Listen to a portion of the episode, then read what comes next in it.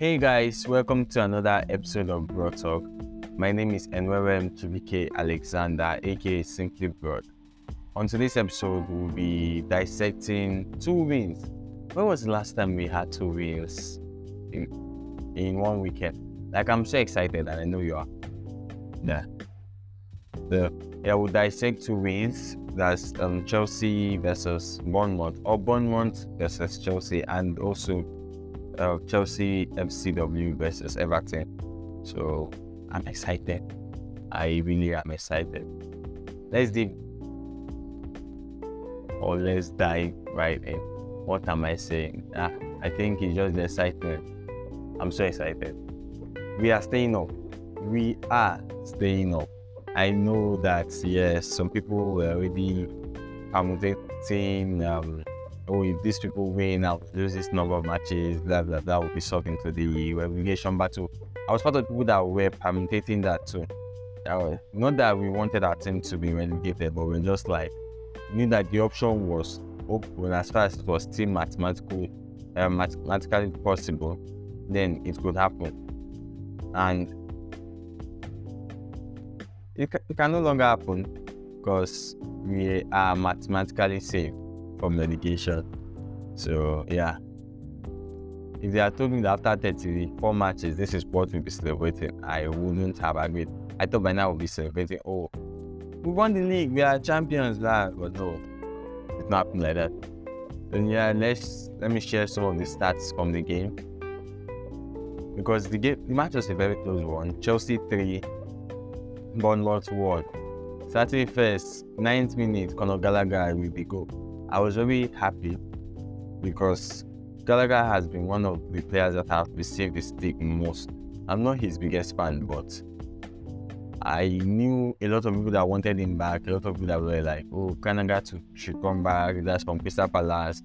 He shouldn't be sent on another loan or even so, they should come back. They've seen how good he is. Um, Thomas Tuchel, pressure to play him and everything. And after a few matches, I then started seeing the heat, and I was surprised. A lot of you asked for this young man. A lot of you wanted this young man to come back and play in the first team. So why the hate? But I, I was very happy when he scored the goal. I was very happy. Uh, yeah, 90 minutes. I can't remember the last time he scored early before the 10th minute. So and he crossed from the right hand side and he held it in his positioning for this goal, top notch. 21st minute, uh, Matías Viña equalized. I won't say anything. I won't say anything. Let's move on. And then we had this period in the game where we were like, ah, this same thing. Ah, we just can't score another goal. We can't, we can't score. And Bournemouth were actually giving us a rough and money. The bright spark in the whole game. No matter a lot has been said already, and I still don't know how to describe the brilliance of that young man. The only thing, you just need to be a bit less selfish, a bit less selfish, because I was student during the game, saw this. Um, by, by the way, you can not follow me, follow me at Symply Brodd on all social media platforms. So I was sitting the game and I was like, uh, it should be only Noni Madueke can be just a bit less selfish. Yeah. And somebody agreed. I think a lot of people agreed that he just has to be a bit less selfish and his end product will increase because assist too are also end product. If you just put in the final pass, in that final jig, if you cut it out and you give the, that pass, I think he will be having higher assist rate. Currently, he has zero for Chelsea. So, yeah. And then 82nd minute, Bruno Badiashile scored his first Chelsea goal. Last week, um, we had Noni Madueke scoring his first Chelsea goal, his first Premier League goal. And on Saturday, Bruno has scored his first Chelsea go to, I was happy. I was so happy for him. I, everybody that knows me knows that I'm one of his biggest fans. I root for this man even when he wasn't starting. I was asking, why are you not starting him? He has done nothing. I think that that's me and a lot of Chelsea fans, like millions of Chelsea fans around the world. Because everybody was complaining and didn't see anybody that would justify it or could justify why Bruno wasn't starting. The Big Ben himself. 86 minutes from the bench, Joao Felix came on, scored, and yeah, good game generally. So some stats. Bournemouth had 10 shots, we had 11, 4 shots on target for them, 5 for us. Possession, we had 66%, 34 to them, and they had 305 passes, we had 600 passes, 75% pass accuracy for them, 88% for us, 9 fouls, 11 to us, 1 yellow card to them, 3 plus, no red card in the match, 1 offside. We had none, which is very good because if we can cut out the offside from our game, imagine if uh, Buma was because the goal, I, every goal is checked. So what the goal had, some people thought it was offside, but it wasn't really checked. It was the usual check. They check everything. So now cutting out that offside because it was not offside, we have one more goal. You Just imagine if he was offside, that would have been that goal cut off but I'm just happy that, yeah. So, and they had seven corners, we had seven too. Or Chilwell on some of those corners were not. I think some of his corners have been just poor. Yeah, that's. I think they've been poor. And just um talking about Chilwell, he went off injured. He went off injured. I, I just hope it isn't as bad as it looked because yeah, I just hope it isn't as bad as it looks. So we are all happy. Like, who isn't happy? I know that I am happy because we say, how has Mighty fallen? One month going to one month to play, like going to the South Coast to play Bournemouth has always been a problem for Chelsea. Even when we um, were maybe form and everything, go most likely lose or draw. So yes, then going there and then getting our first win in 10 matches. That was a good thing. Yeah, it's a good thing. So our next match is Nottingham Forest. Uh, yeah, at home on the 13th of May. So I just hope we can capitalize on that on this victory. Like, let's put in another victory and let's see how it goes. Then we face on Man City and Man U, then Newcastle. Yeah. We, we all know that we, most of us we don't have any quote unquote hope. We are not hoping for anything, um, any miracle from the Man City, Man U, and Newcastle game. Man City and Man U away, then Newcastle at home. We are not really hoping for something. We just want to get a win against Nottingham Forest and see how the next three matches go. This season for us is done almost done. Since we are still playing, we'll continue supporting the team. But yeah, that's just what it is for this season. And then now in the second win of the weekend, and this is a big one. In fact, I didn't. I'm a bit ashamed to say um, I didn't know that the match was yesterday. I, I just woke up this morning and I was, I was okay. I was on Instagram and I saw um, 7 0. And I was like, what? We had a match yesterday, and I had to watch, run over to um, YouTube to watch the highlights. I was like, I missed, I missed the crack of the match. 7 0. Imagine we're decimated, really decimated. And I think not really surprised because if you know um, Chelsea, if you since I've been watching um, Chelsea women I think they've never disappointed me. They've had bad games sometimes, but you know when push comes to shove, you know they will come up. And with the form of Manchester United, I doubt we have any opportunity to sleep. We have to push them to it. We have two games in hand, and if we win at three games in hand, definitely we will top. So um, the match started with a goal from Reiten 12 minutes. Uh, you know, I have three players that are like my my G's. Starting um Sam Kerr, Reiten, and Lauren James. I really have soft spot, this soft spot for these three ladies. And seeing both of them score, that's we're Reiten in 12 minutes and Sam Kerr in the 20th minutes. Yeah, I, I was really happy. But then that was it for Sam Kerr. She got injured and was substituted off. Maybe I would say I was just a bit glad that I was see, I saw her um, sitting in the stand.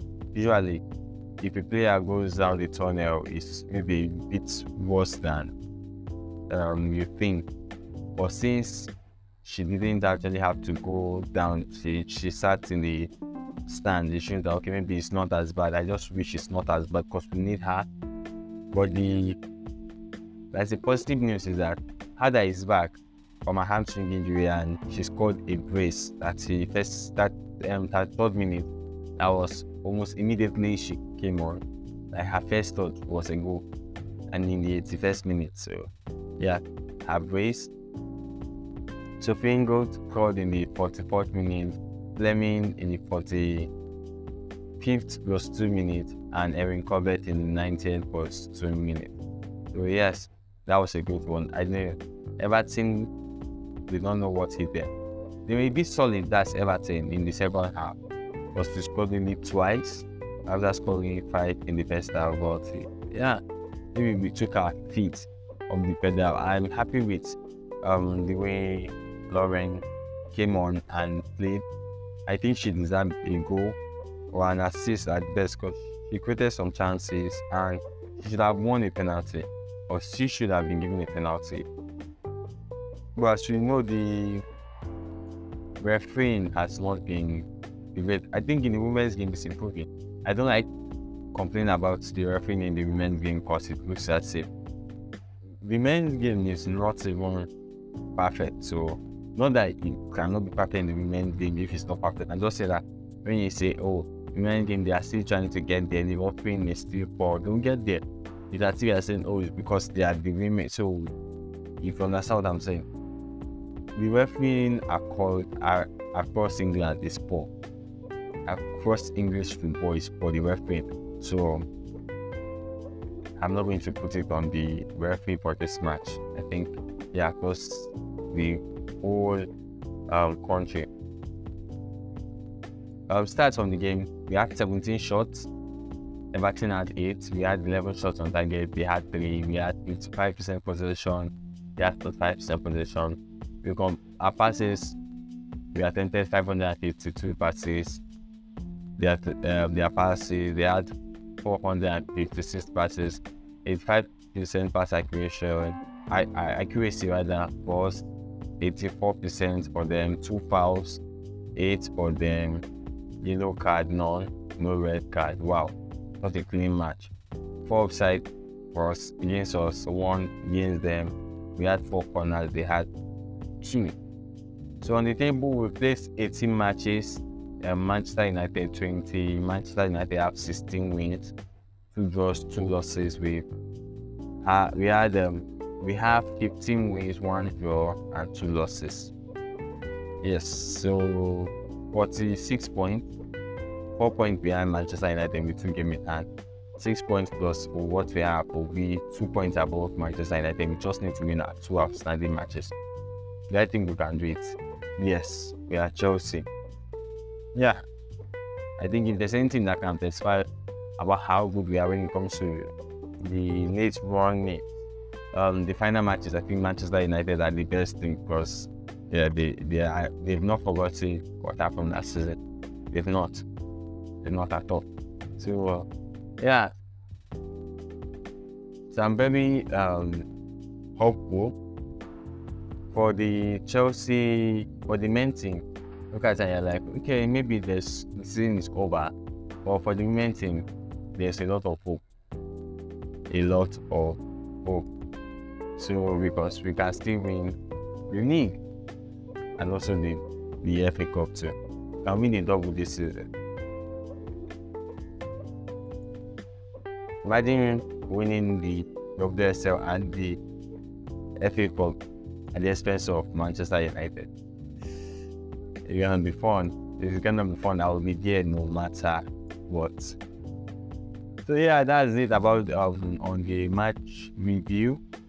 Let's um, let's take a moment to congratulate Andrey Santos on his recent marriage. Wish him and his spouse a lifetime of happiness and joy together.